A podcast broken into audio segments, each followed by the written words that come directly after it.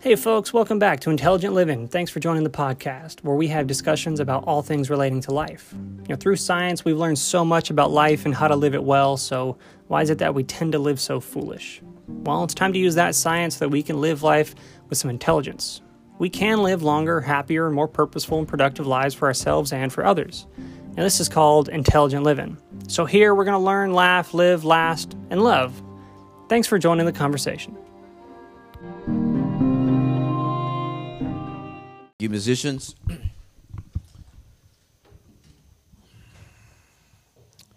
This one is called, it's going to be a couple services in it, on it. I may change it next week and switch it up a little bit, but it's called Truth and Tears. Jesus offers us truth and tears in life heartaches.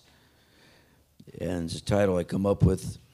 I think about the verses, think about things, and it's kind of how I come up with titles. So I'm going to read the text, but it's a very interesting story. I read it last week briefly. I'm going to read a little bit more today. It's a story most of you know pretty well. It's Lazarus, he dies. Mary and Martha's brother. But i we're going to focus on in a moment that because it's something we all need. Jesus, when he goes to Mary and Martha, Martha, he tells Martha one thing and he tells Mary something different, even though Mary and Martha say the exact same thing to Jesus. The exact same words were used. Martha says, Jesus, if you had if you had been here, my brother would not have died. And Mary says the exact same things, but Jesus doesn't respond to both people the same way. Because in life, in life's heartaches, I think we need both of what he's going to give. We need many things, but there's two things that will stand out, and I'm going to cover just uh, something this morning, how he deals with them and how, what he speaks to them. And so let's just read the text. We'll get into this because we're going to need these things as you and I live for God and navigate through life, especially through life's heartaches. And I would say, especially in light of our times, so many things are happening so quickly. As I'm speaking here, we could, we could literally, we could go home and find out we've been declared war on. Russia maybe declared war on us, or we declared war on. Who knows? China said they may join Russia. Who, who knows? All that's going on. Any moment, so many things can change your life like that. But even if none of that changes, just in America, it's crazy. And, and let's get real, even in your family, it's crazy.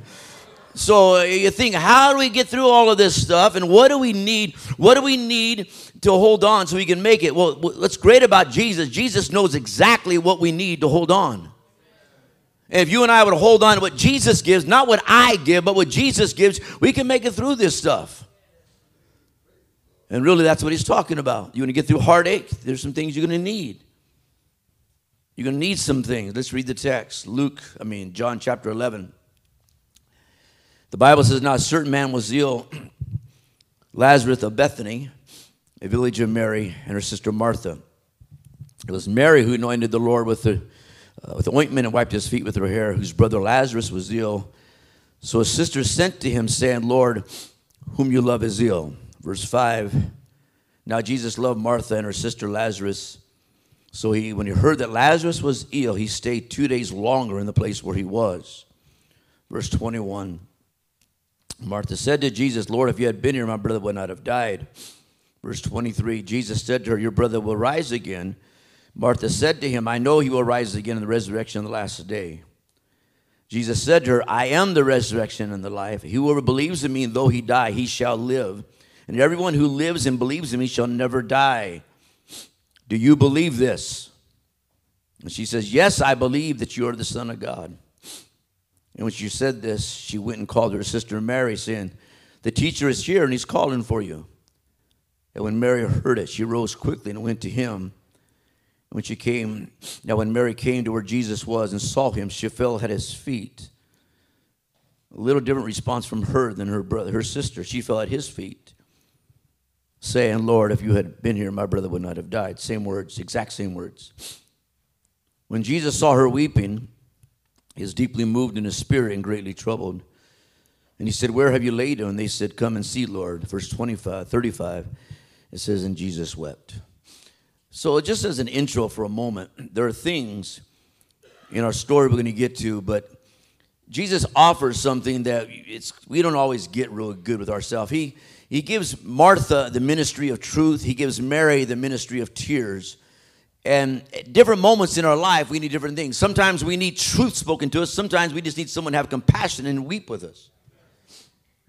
One man said it like this If you give confrontation to someone who needs support, or support when someone needs confrontation, or if you give confrontation at the time when they need support, and support at the time they need a confrontation, you actually harm them. The problem with human counselors, you and I are all limited. Unlike Jesus, Jesus is not limited. He knows everything about us. He is the, Isaiah 9 says that he is what? The wonderful counselor, the prince of peace. He knows exactly what we need, exactly what to be said to us. He knows the exact words to speak to us. He knows exactly what to do. He is the best counselor in the world. Human, you and I are flawed. We, we try. And I thought to myself last night, I was thinking about it. Me, you know, every one of us, we try to help people. All of us do. We're trying to lead people to Christ. We're trying to see people live for God for a while. And, and I remember a number of times uh, just counseling people. You know, and sometimes people ask for counsel, but they don't want the truth. And other times people just want the tears, but they don't want the truth. There's an order to this. There's a way to do it. There's a way to deal. There's a way to speak. And we all learn in the process. But I, I was thinking about one couple. Actually, I thought about a couple people and one was a couple, I remember meeting that back room. I was traumatized by it because I still remember it today. But anyway, a pastor from back east is calling me right now. I'm not going to answer. He needs to be watching the service. But anyway, he we're back there talking. They said, Pastor, we're going to talk to you about our marriage, our family, our home, our kids. And I said, okay, it was just me. So we met back there. And we're there talking. And I, they'd lay out all the problems. They had problems with their kids and problems with their marriage, problems in finances, and not having enough money and not enough time. And they went on and on and on. I just listened to them first. You know, I let them all talk and they get it all out. And they said, So, what's your take on this? I said, Well, I mean, um, uh, well, I think you guys may have to. It sounds like no money. Uh, I couldn't tell him to go see Elliot. He wasn't here then. But I, I, said, well, you have no, you have very little money. I said, yeah, well, you might have to turn in your new car and get an older car. I said, well, okay, what else? I said, you might have to leave the house that you're in because you can't afford it to maybe get a little smaller house. Because I said, why do you have to have that house? They said, well, we have, I want, because I've always wanted this house. I said, but you have no time for your kids or your family. And they said, oh, no, no, it's getting like it is now. And I said, well, and so you guys don't have time for your kids? You don't have time for your marriage. You don't have time. For, you have no time, but you have all these things. I said, it's pretty simple. You're materialistic. I said, you guys love things more than you love each other or your own kids. I gave them some truth. I didn't yell at them. I didn't ah, ah, do that. I just listened to them. I talked. I said that to them like I just said to you. They really liked it. They got up and left. I never saw them again. I don't know if they're married today. I hope they are. Another time, people have. Make sure I wrote it down here because I really want to get you. Uh-huh.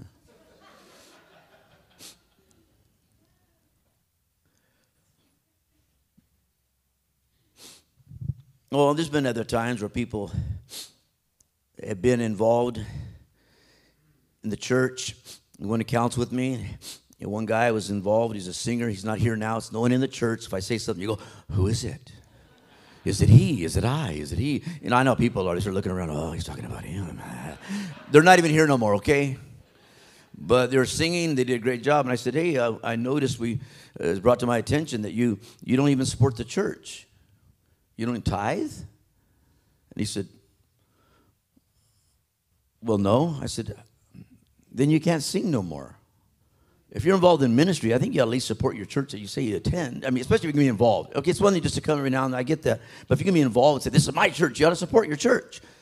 He said, well, I, I, have never had to be like this before. I said, well, I don't know about all that before stuff, but you're here now, and this is what you're doing. And if you're going to continue, this is what you got to do. And he left too.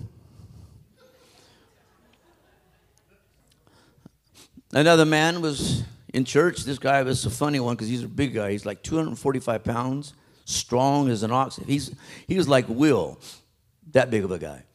Huge. And he's talking one day with me. He says, Pastor, I want to get in ministry and I want to be involved in the church. And so what do I need to do? And this guy's big. And I said, Well, I said, first of all, so would you tell me just, I want you to speak straight to me. Give it to me straight. You know people are. Give it to them straight and they can't handle it will. and I said, okay, big boy. I said, I said, well, first of all, you're not very faithful to church. You don't ever come to prayer. You never here on Saturday morning for prayer with the other men. You come in late, you leave early. I said, you're not a very good example. I think, I think before you get involved in anything, I think you probably ought to be a good example. Well, at that time, now I'm being serious, that time we had a sister here, if you might remember her. I'm not gonna mention her name, but she did the sounds. Very faithful girl. I mean, she was she was like a, a, a female version of Tim. Okay, faithful, always here, always count on her. And I said, you know what you can do? Follow her example. Because at the time, she was one of the, she was one of the best men in the church. And I told her, I told her, I said that. I said that from the pulpit. She's one of the best men in the church. You guys need to follow her. She was a good example. Listen, listen to me. A good example is still a good example. Period. He got offended and he left too. So I better watch it, right? Because I don't want you all to leave. I want you to come back. But trying to help people, counsel people, it's like sometimes it's not like that. But with Jesus Christ, what's beautiful about Christ, unlike you and I, he knows exactly what we need he knows exactly how to say it. He understands us when no one else understands us because we've all had, because you and I are people, we're flawed. We mean well, we speak into someone's life, we speak the wrong thing at the wrong time, the wrong way often. And we don't mean to, we're trying to help them. The Bible says in Hebrews, we have a high priest who cannot who can sympathize with our weakness, who is tempted in all things like you and I, yet without sin. Therefore, let us draw near with confidence to the throne of grace so that we may receive mercy and find grace in time of need. We have someone you and I can go to. He is the perfect counselor. He's the one when people are grieving. He's the one when hearts are messed up. He's the one when families are fighting, nothing's going right. He's the one that can come into a scene, come into a human heart, and change everything because that's what Jesus does. Some of the thoughts here is it's called Truth and Tears. But in this story, there's Mary and there's Martha. And you look at this, and you can try and make some sense out of this. But there's some things that I think is important for you and I to get. Unlike you and I, when Jesus comes on the scene or comes into a situation, he comes in with two things you and I do not have. Number one, he comes in, and first thing, he comes in knowing why it happened. He comes into a situation, he knows why it happened, he knows the purpose of it. He knows how he's going to turn it into something good for the glory of God. He knows exactly what is going to, he knows exactly what he's going to do. In our story, he knows that in 10 minutes, he's going to completely reverse the situation. They're going to go from weeping, they're going to have their, their, their brother back. In 10 minutes, everything is going to change. So when he goes into a situation like this, he knows all these factors. We know none of these things. The second thing is, besides that, he knows that he can do something about it. He goes knowing what's gone on. He knows the purpose of it, and he knows what he's going to do about it. Unlike you and I, we see it, we don't know why it happened, and we know there's times, most of the time, ain't nothing we can do about it. But he can. Which brings me to this. I thought you know, if you were Jesus and you were going to go into this situation, if you were to go in this situation, the brothers has died, Lazarus, and you know that within 10 minutes he's going to live. Why would you weep? Why would Jesus take time to weep? I'm going to turn this whole thing around in just literally a few minutes, 10 minutes. One commentator said it was like a 10 minute ordeal. 10 minutes, I'm going to change this whole circum. It makes no psychological sense that if you, you know in your mind, you can change everything around in 10 minutes, what would you do? I thought, I, maybe you wouldn't do this, but I think most guys have egos. You know, I like kind of like to prove ourselves. I remember years ago I had a mountain bike. I just thought of this. I was with Nate, my youngest son at the time, and I was dad, and he was my young boy, and I, I was sure what dad can do on this mountain bike. I thought the mountain bike had wings. It didn't.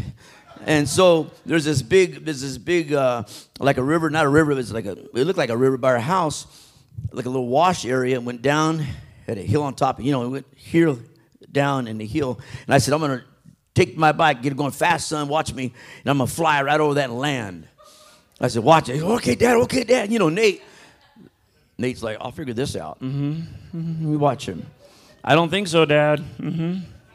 I said, watch this, Nate. I got going real, real fast. And shoom. And I didn't make it very far at all. I go, bam! I wrecked bad, smashed my, my rim and everything. I went to prove something.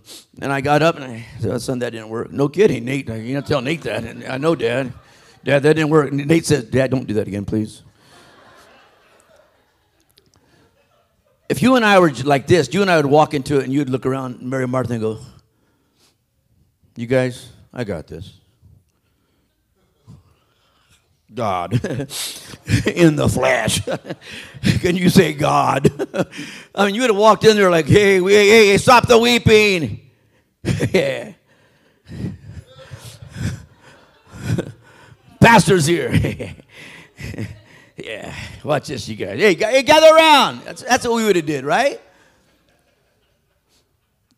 You, I don't think we would have walked in did it. Jesus walks in. He's going to change the whole thing in just a few minutes, but he chooses and he weeps. And to me, this is so important. He knew he had the power to change everything in a few moments. He chooses to weep because that's perfect love and that's the perfect counselor. That's the perfect God. That's who he is.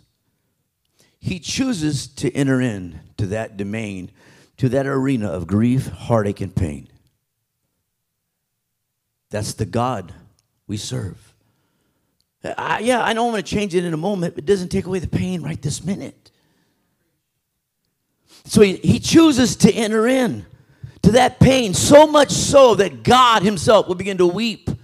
One version says, I'll get to it next week maybe, he burst into tears, begin to weep from his heart. So, why would God be weeping? Because He cares, He feels what you feel.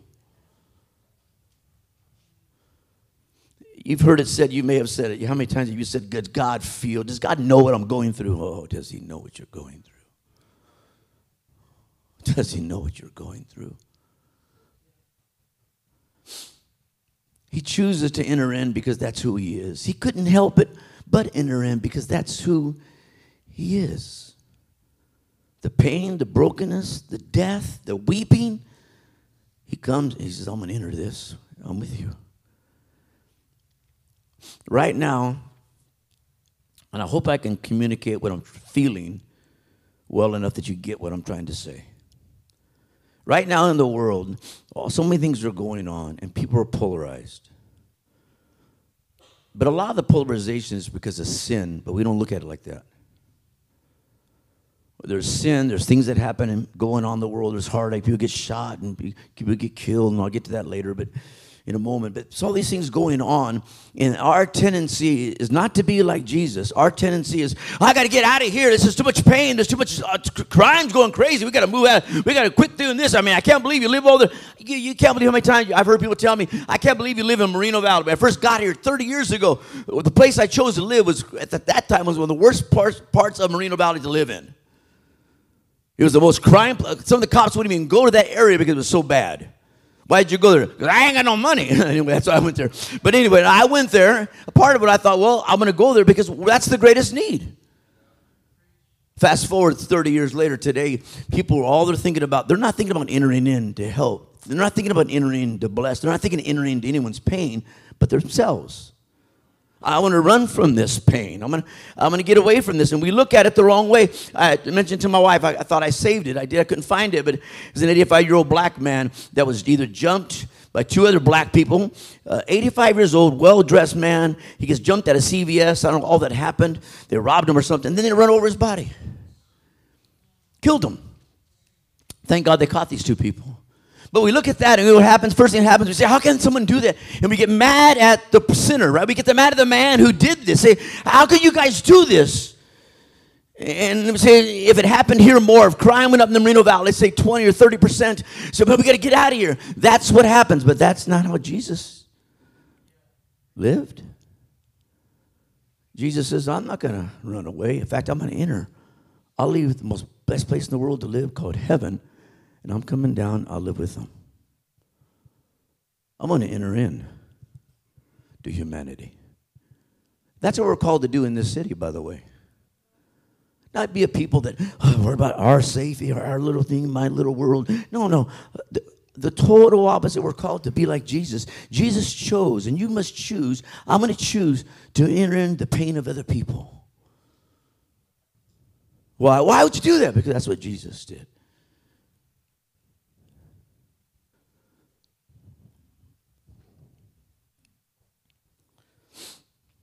Run away? No. Enter in. Think about myself, what I want. You, you, you shouldn't be doing that. You can't. No, no, hold on. Stop, stop. Enter in.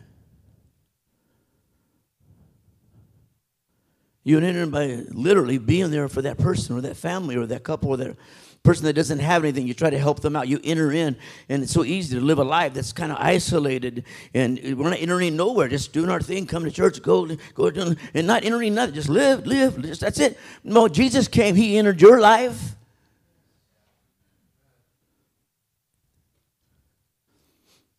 And the story, right, just we're reading is exactly what he does. I choose to enter in your pain. I choose to enter in. I ain't running from this. I'm going to feel what you feel, and I care enough to feel what you feel, enough that it's going to move me to act, which we know he did. I'll get to. So here's what I call the truth the truth about life and reasonable expectations that outcome when the outcome is unreasonable. John 11, it says that Lazarus was ill. The sisters sent to him, saying, You love this man he's ill. That's all they said. They didn't say, Jesus, come. They said, Jesus, you love this guy and he's ill. They thought just that alone, that he knows Lazarus well. He loves him, knows him. He, if he just hears that he's sick, uh, surely he's going to come because, hey, man, strangers reach out to this guy and they get healed. Surely he's going to be helping someone that he knows, right? And so they say, Whom you love is sick. They were hoping, obviously, that Jesus would come. But then the Bible simply says he loved Martha, and he loved Lazarus, and he loved his sister Mary. And so he stayed two days longer. Now the version says, when he heard this, that he was sick, indeed, he remained in that place for two days. The idea there, it was very intentional. I heard he's sick. Uh, I'm not going to go now. I need him to die. And that makes no sense to us. And he stayed where he was at for two more days. Jesus, we need you to come. He hangs out the disciples, goes down to Starbucks, and he drinks espressos. What are you doing? Where is Jesus? Oh, he's at, he's at, he's at, he's at Starbucks. What's he hanging out with there? Oh, he's with Sandell and Vince. They're hanging out. They'll be there all night. They're with, they're with all the young guys. They'll be there. Didn't he get the message? Didn't he read the Messenger? I sent him a DM. Didn't he, didn't he get it? How, where is he at? And Jesus hangs out for two days.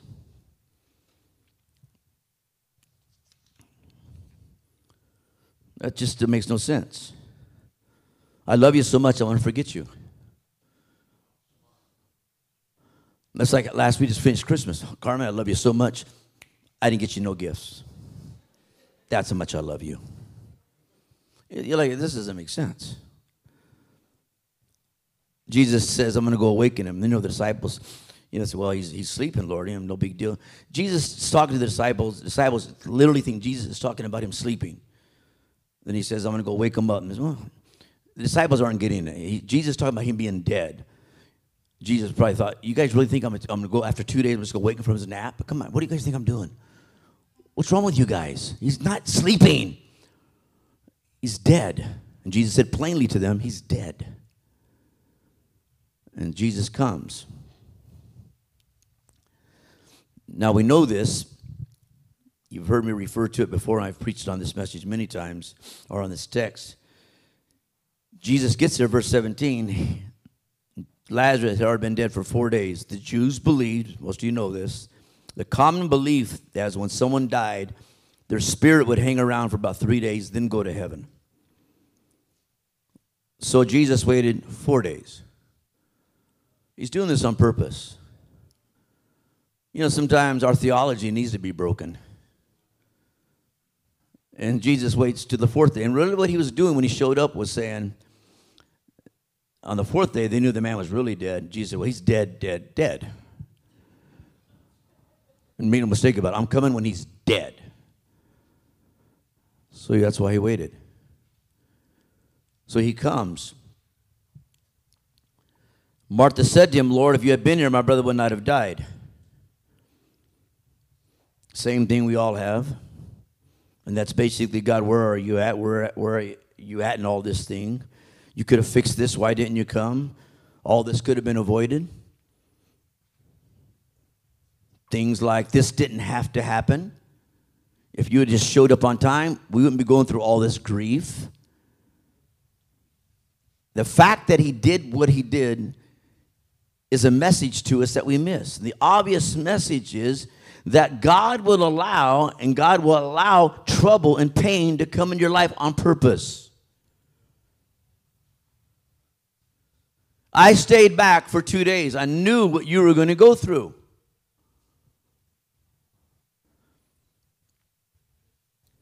in his loving plan for our life, oftentimes you and I will experience trouble and suffering and the hardness of life. And you and I have a hard time with this. People have a hard time with this because they think, you know, well, I gave my life to Christ, and now if I have any need, He's just going to show up and meet the need. And life is does not is not like that.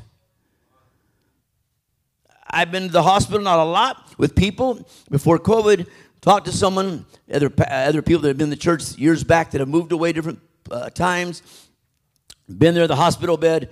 Sometimes people are newly converted. Sometimes people have been saved for a long time. And the same thing. Well, I feel good about this, pastor. I'm going to be fine. Everything's going to be well. And they don't, they don't make it out of the hospital.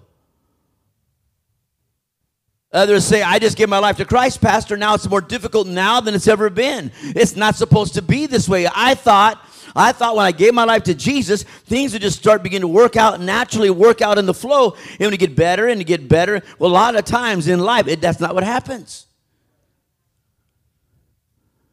And this text proves exactly what I'm saying.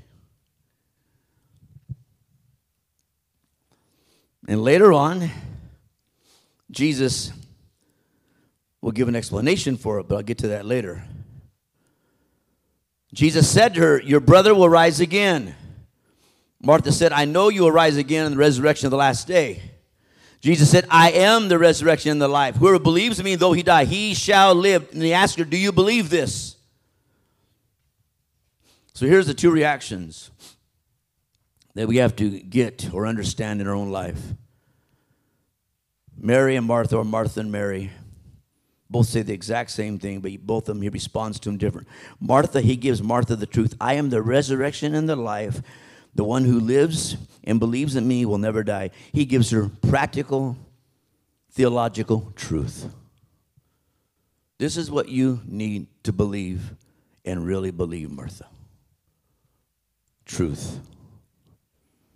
Sometimes what people need is practical truth about what you believe. I remember our sister Jenny, who ended up dying of cancer, type of cancer. She was very young. I think she was in her 20s. Coming to this church, I'm at her bedside when she was in hospice. I'm by her bed. And she says, as her body's withering away, she says, Pastor, is heaven real? I'm going to die. Is it really real? I said, Well, so what's it like? I said, Well, I said, not a lot is written about it. I said, I never been there. Yet. I hope I get there. I said, I said, but it's a real place. I said, she goes, How do you know it's real, Pastor? I said, because it's in the book. I said, the pain you feel now, you won't always feel. Sometimes what we need to get through the pain is just simply the truth of what we believe. And that's what Jesus gives her. He, he gives her truth. And so I'm going to talk briefly about the truth about life and eternity. Sometimes people just need truth.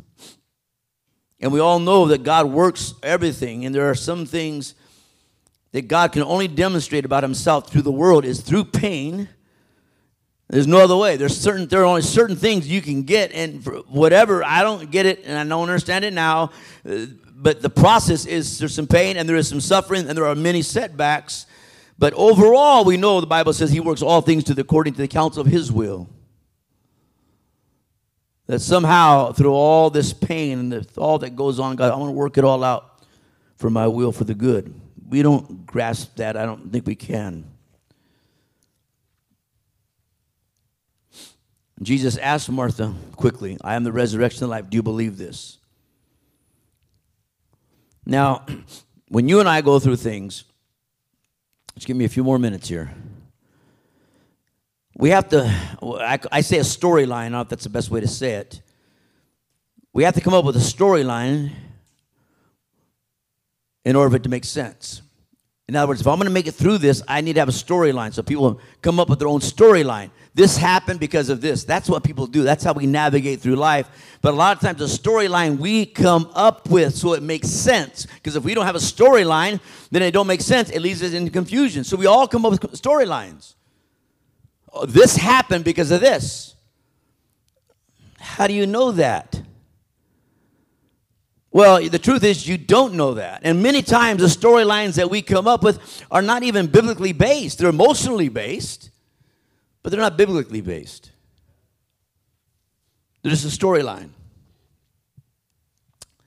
Example quickly Job's friends. Job's life, I mentioned last week, his life begins to unfold. Everything can go wrong, begins to go wrong loses his money, gets disease, his children die. I mean, everything imaginable happens to this man. And his friends walk in, and they walk in, and they basically say to Job, Clearly, you're not living right, and if you simply would be living right, none of this would be happening to you. That was her storyline.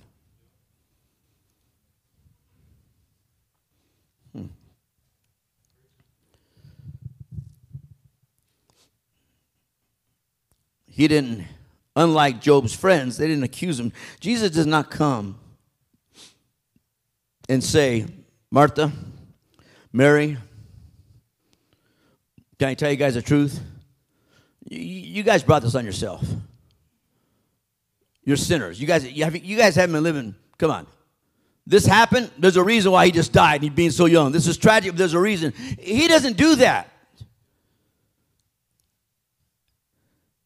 He doesn't say anything to, to God about what happened. And God, why did this man die? Oh, he he's not mad at God. Uh, he's been cut off, and his life is young. He's been cut off. That makes no sense. He doesn't. Those storylines, he doesn't. He uses none of those like we use them. People, things happen in the world. And yes, let me clarify this. Yes, God is going to judge all mankind. Yes, there is a day every one of us listening to me here and watching will stand before God and give an account for their life. That's clear for our sins, how we lived, what we do with His Son, Jesus Christ. Absolutely. But things happen across the world tornadoes. And yes, sometimes there are, uh, I don't understand it, but things happen. Or we can even say 9 11. When 9 11 happened, there's voices all across America saying, God is judging America. Do you know that in that tower there are a lot of born again, loving people? There are a lot of good Christians that died that day too. And, and people say, well, God, ju-. well, that's a storyline you came up with. But we have to come up with a storyline. It has to make some sense to us. God's punishing. You've been immoral, and we blame the victims. You had it coming. That's what we say. But that's not biblical thinking. How do you decide if God's mad at you or God's pleased with you? Most Americans, most American Christians, they make a decision on their life based on how their life is going. If their life is going good, God is pleased with them. If their life is not going so well, then God must be mad at them. But that's not biblically based. In fact, it's almost the opposite if you really think about it. My dad used to say to me when things would happen, is he had all kinds of problems later on in life. He'd say to me, Son, I think God's getting me. I think God's getting me because I was in youth, I did a lot of bad things to people. You and you can't tell by looking at me, believe it or not, my dad was a gang member before there was gang members. He was in, I think, 7th Street Gang. He had a tattoo on his shoulder. Isn't that crazy? A tattoo gang guy produced me. I mean, and I remember after I got first got saved, at first he didn't like me getting saved. He wanted me to be this, wanted me to do this, wanted me to be a police officer, maybe a fireman. A lot of things I wanted to do too, but not just things happen in life. My burden changed for people. I didn't plan to do this. Was never in my plans at all. But as time went on, he was proud of me. It only took 30 years. He brought some of his closest friends to some of the church services. But I told him, Dad, when things would happen to him, an accident, financial, just mad things would just go on. His body, yeah, he's scared. He doesn't matter. I'm telling you, God's getting him. He says, Dad, God got his son for you.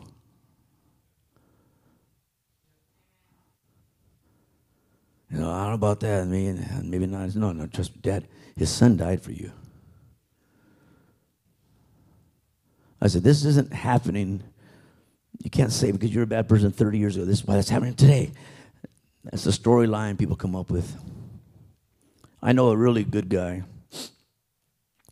that lived a very, very hard life. His name was Jesus. Can we all agree he lived the best life a human being could ever live on this earth? As far as who he was and how he lived. But he lived a very short life 33 years, three years in the ministry. That's a very short amount of time in ministry. He died. They gave him a borrowed grave. He lived in poverty. Mostly, he was not wealthy. The clothes that he wore were wealthy. Someone gave him those clothes. By all standards, he dies in a borrowed grave. He's poor. He's rejected by the very ones who came to save. And even his good friends betray him. He he died a very violent death. In fact, they tortured him and the people that tortured him were his enemies that he came to die for.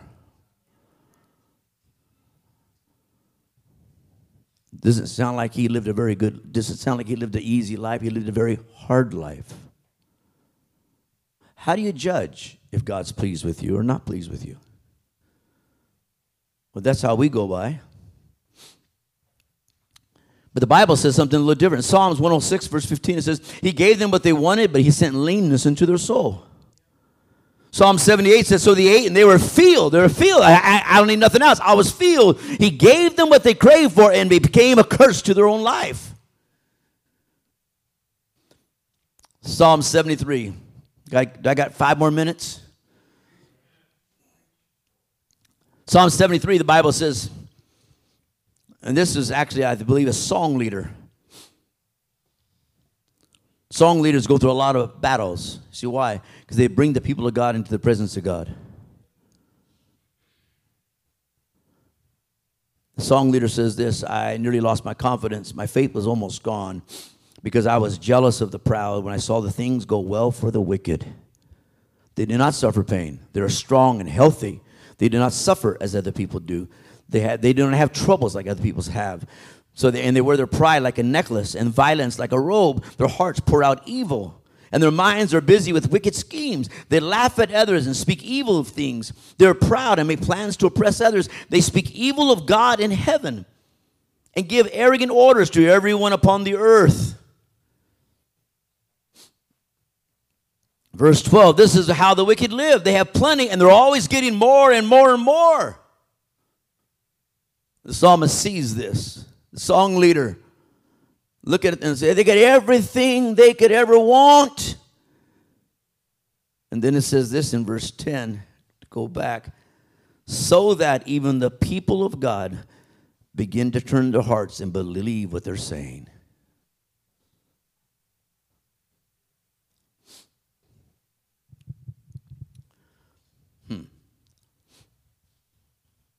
Revelations 3 so you say you're rich, wealthy, don't need anything.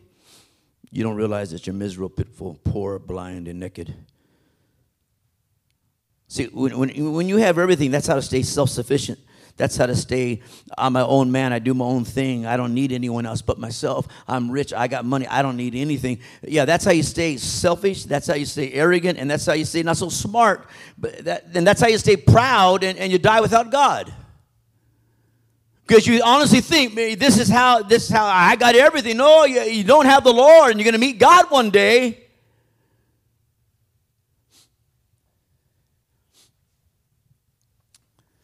The Bible says in the book of Luke 13, they come to Jesus. There's two particular tragedies that happen. I'm going to have to end here soon. A couple more minutes, and that's it. Two tragedies. They come to Jesus. One was a political massacre. You, you might remember it. Pilate killed, killed some people, a bunch of people. Another one was a tower that fell on 18 people, Luke 13. And the Bible says, they asked Jesus, Do you think the Galileans are worse enemies, worse sinners than the other people Jesus is speaking? Jesus asked, Is this why they suffered? Jesus answers, Not at all. All of you too will perish unless you repent of your sins and turn to God.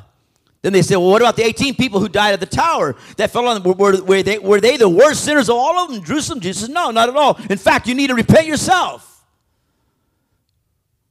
In other words, he doesn't take that card, that storyline. That happened because of this. No, he, he doesn't even go there. In fact, he gets mad at the fact that you ask it. What he's really saying is every one of us are sinners.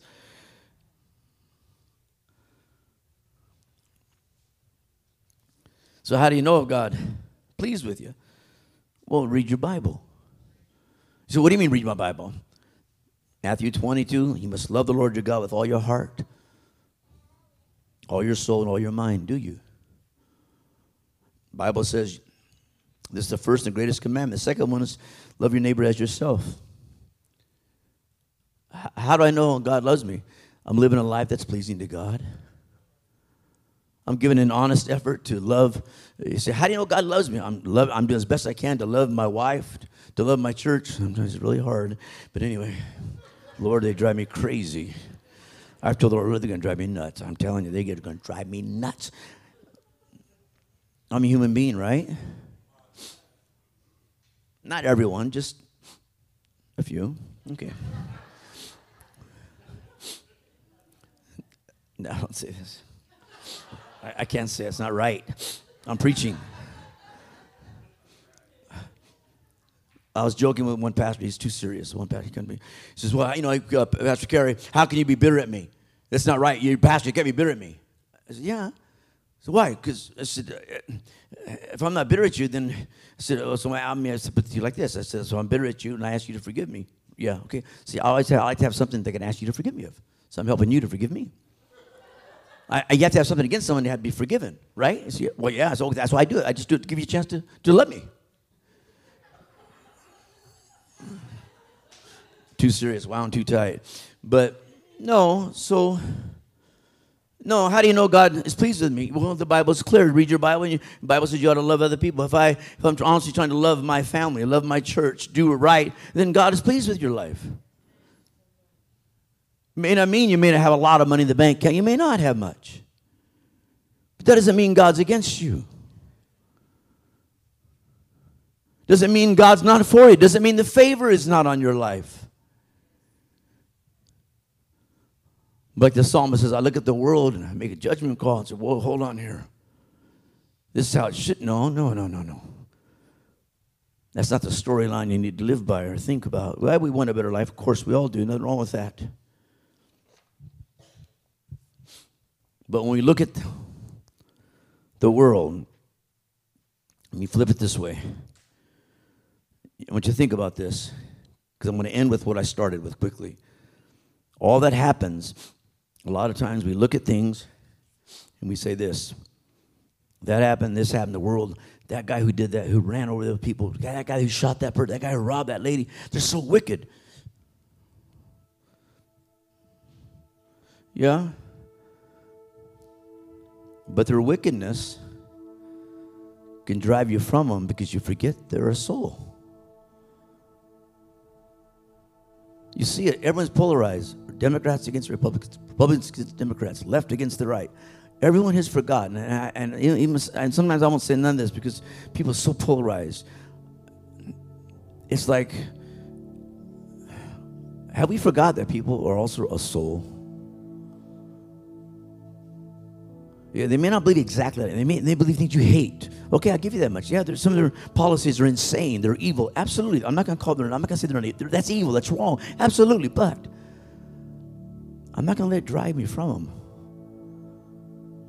I'm going to use it to be driven to them. I'm going to enter in. Because when we say that they're so evil, you know what we're really saying? We're not. You mean to tell me since you've been saved, you haven't committed a thousand sins in your mind? Maybe just a million? Oh, really? They're sinful, but not you at all. They're so different. You can't relate to them.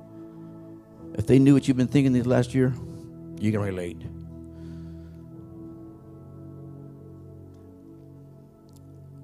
And we have to be very, very careful yeah, evil's evil. I'm not saying that. That is evil. That's wrong. That's wicked. Yeah, absolutely. But it can't so polarize us that we don't enter into the people we're trying to reach. You know, I have a, I share a quote and share a quick story. I have a tub. You put cold water in it. I usually get it one of their brother. It's, I never, it's almost never used. It's crystal clear water. I take a shower before I even get in it. And after a little bit of time, it gets dark. The sides get black. And the last time I drained it, I drained it, the sides were black, like black, like this. That's and I'm clean, but it's so black. You look at it and say, How can that come from that? I'm not nearly as clean as I think I am. And neither are you.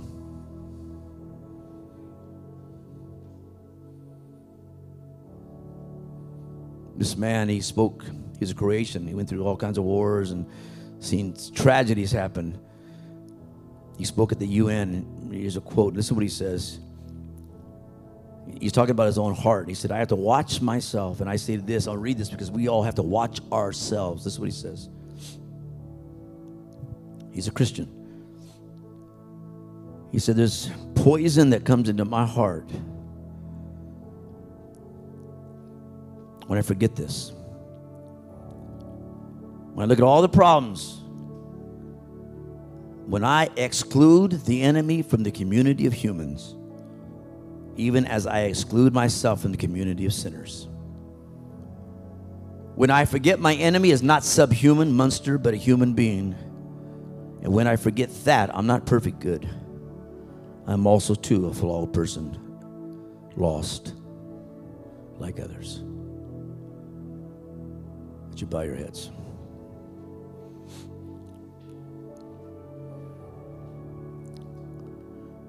Jesus chose to enter in.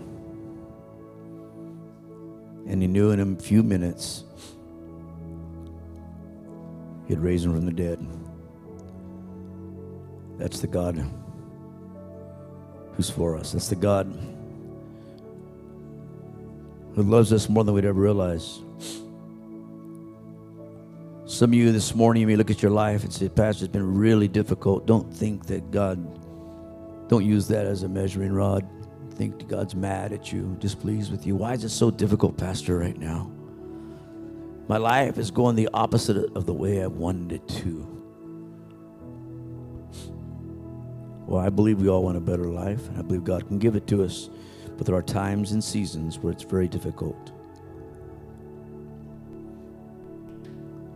Jesus offers Martha truth truth about what you believe. Because that's that's the that's the bedstone of our life, church. It's what would sister, do you really believe what you say you believe? Heaven's a real place, hell's a real place.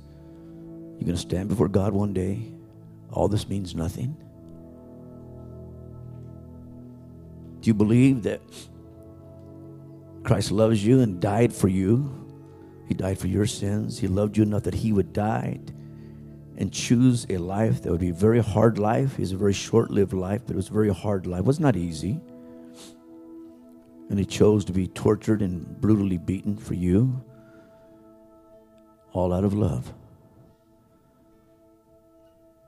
He would go out simply saying to his God, to his Father, it's to the world, it is finished.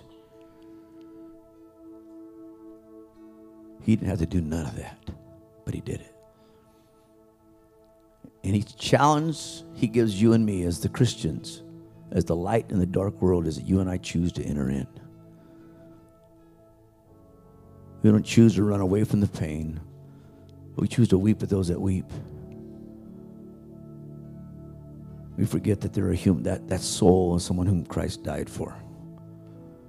You're here this morning, you're a Christian, say, God, you're talking to me about all different things. Just raise your hand quickly. Just raise your hand all over this place. I see all these hands. Yes, yes, yes, yes, yes. Above all, church, we're called to represent Christ, not a particular party. We're called to represent the values of Jesus Christ. We're called to live like Him. We're called to love like Him. Maybe you're watching me this morning, or you're in the congregation. See, Pastor, I, my life's been difficult. I just need God to help me to stay strong. maybe you just need strength this morning. Just raise your hand quickly. I see these hands. I need strength, Pastor. I need strength. I need to keep holding on. It's not easy. I, I need to hold on. I see all these hands. Maybe you're watching me or in the church. You've never given your life to Jesus, but you want to this morning. Would you lift up your hand before I close? Lift up your hand. Let's all stand in this place. Many, many hands raised. Just come and find a place to pray here this morning. Come and just talk to your God. Pour your heart out to Him. Talk to Him for a few moments before we dismiss.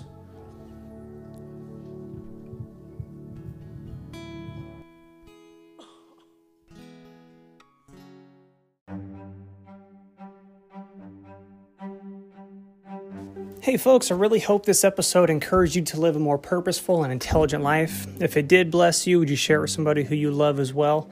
Thanks again for joining us, folks. We'll see you next time.